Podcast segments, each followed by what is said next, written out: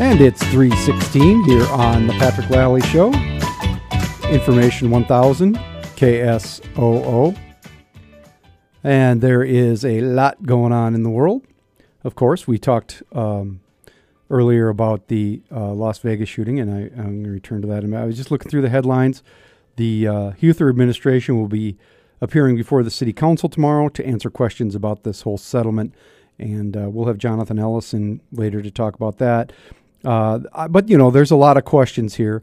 Uh, uh, this point are fairly the questions are fairly well laid out. Who okayed the siding?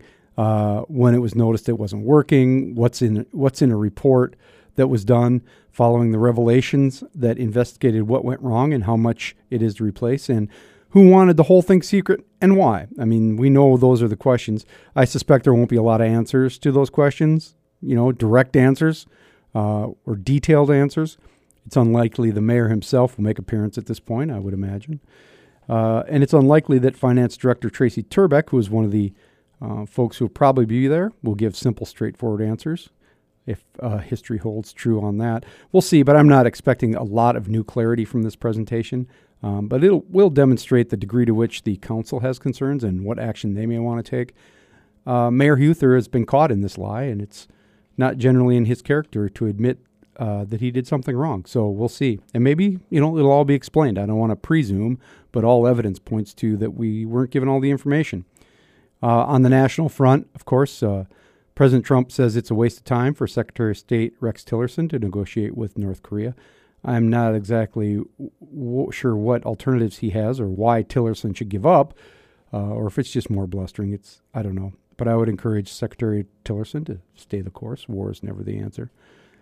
And uh, but the news, the big news today is uh, Vegas, and we obviously don't know a lot yet, and you don't want to make assumptions about anything. And I know there's a lot of conversation about it already that revolves around guns, and that's always a difficult subject for us in the United States, as we know we know it's a horrific, horrific event, and you just have to. There's so much video out there. You can hear the gunshots. You can hear the screams. You see people running. The the experiences of people, the interviews that are coming out already are are gripping. Um, we this this perpetrator, what we know about him, would indicate no tendency towards this sort of violence, but we know that violence is at the core. It's a violent act. It's the acting out of some sort of rage, some sort of hate, some sort of despondency. This sort of guttural reaction that we have to this is normal and necessary. But I think that what it all comes back to is violence this notion the notion of civilization is that we create the institutions to blunt the force of our own feelings. Police laws rules. We know that the instinctual reactions we have are not always the best. We know that we as human beings are have a tendency for instinct. It's still in us. Reaction. Violence we need to identify the forces at work in our own minds, develop a self awareness, and depend upon the intellectual power that's also at work. These are competing forces, to be sure, in our brains, in our bodies, in our society. We can't always rationally plot our actions, I realize that. But too often the violent reaction has become the preferred or accepted one. It's an unending cycle that we can either conquer or vanquish in us. So, what is the issue? Is it about gun rights? These were clearly automatic weapons, uh, and my understanding is that they're already illegal for citizens to own. And clearly, there are semi automatic versions of these same weapons. We don't know. I, I have not seen exactly what was used yet, but listening to the video, it's, it's not an ordinary citizen weapon that you can buy in a gun store. Guns can be modified. Guns can be purchased illegally. They can be found on the black market, purchased overseas, what have you, smuggled back in, smuggled into a hotel room. But it all seems so odd and unrealistic. So, this quiet little man who liked to gamble, who was retired, living out in the desert, one day shows up with a lot of guns, breaks open a window, and just opens fire on thousands of people. What's in that person's head? We'll never know. So, what's the problem? We always want solutions, and maybe there isn't any solution here.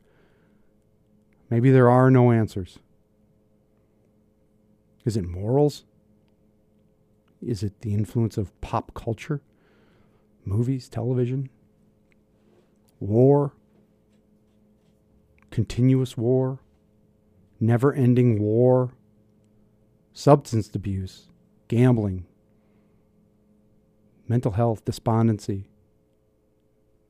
Maybe we'll learn something, but there's no indication that there was anything unusual about this person. So, what are the answers? Turns out there aren't any. Because we'll always discuss morals, pop culture, war, substance abuse, gambling, and despondency. Those things aren't going to go away. They're part of our human nature. It's the reaction, it's the notion that you can take somebody else's life for whatever purpose you see, for whatever statement you make. It's violence at its core. It's our natural reaction. We celebrate it. We celebrate violence in sports, culture. Bullying in the schoolyard is essentially violence. It's a violent reaction to whatever problem or challenge comes before you.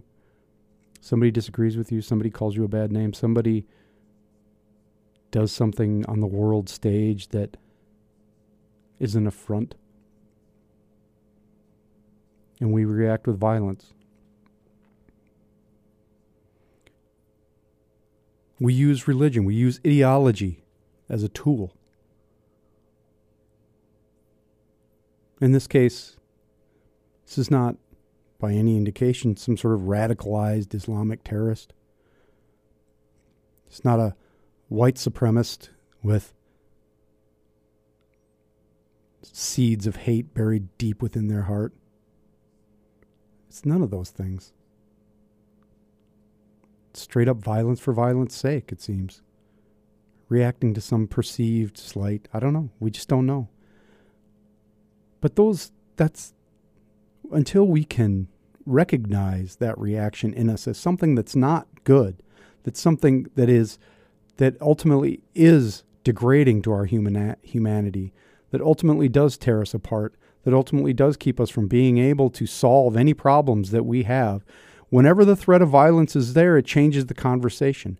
Whenever there's the possibility that we can bomb somebody, that we can overthrow them, that we can run them off the earth, it changes the entire calculus of the conversation. It makes negotiation impossible. It means that there's no way to solve a problem because always hanging in the in the shadows is war, guns, knives, whatever whatever it is, it's violence. Taking life in whatever form. And we give lip service to these things, to this notion that physical force is not the reaction. We have laws against it. But we don't really live that creed. You can see it played out time and time again. We're on the verge of living in some sort of apocalyptic police state, and nobody wants that. So we either have to change the way we think and we feel, or that's what we're going to end up. That's the bottom line on the P&L today. You can always get a hold of me by email, patrick at ksoo.com, on Twitter at P. Show. Coming up after the news with Mr. Dan Peters, we're going to have the Boon Man in, and that'll be followed by a conversation with some folks out in Las Vegas. You're going to want to stick around for that. This is the Patrick Lalley Show on Information 1000 KSOO.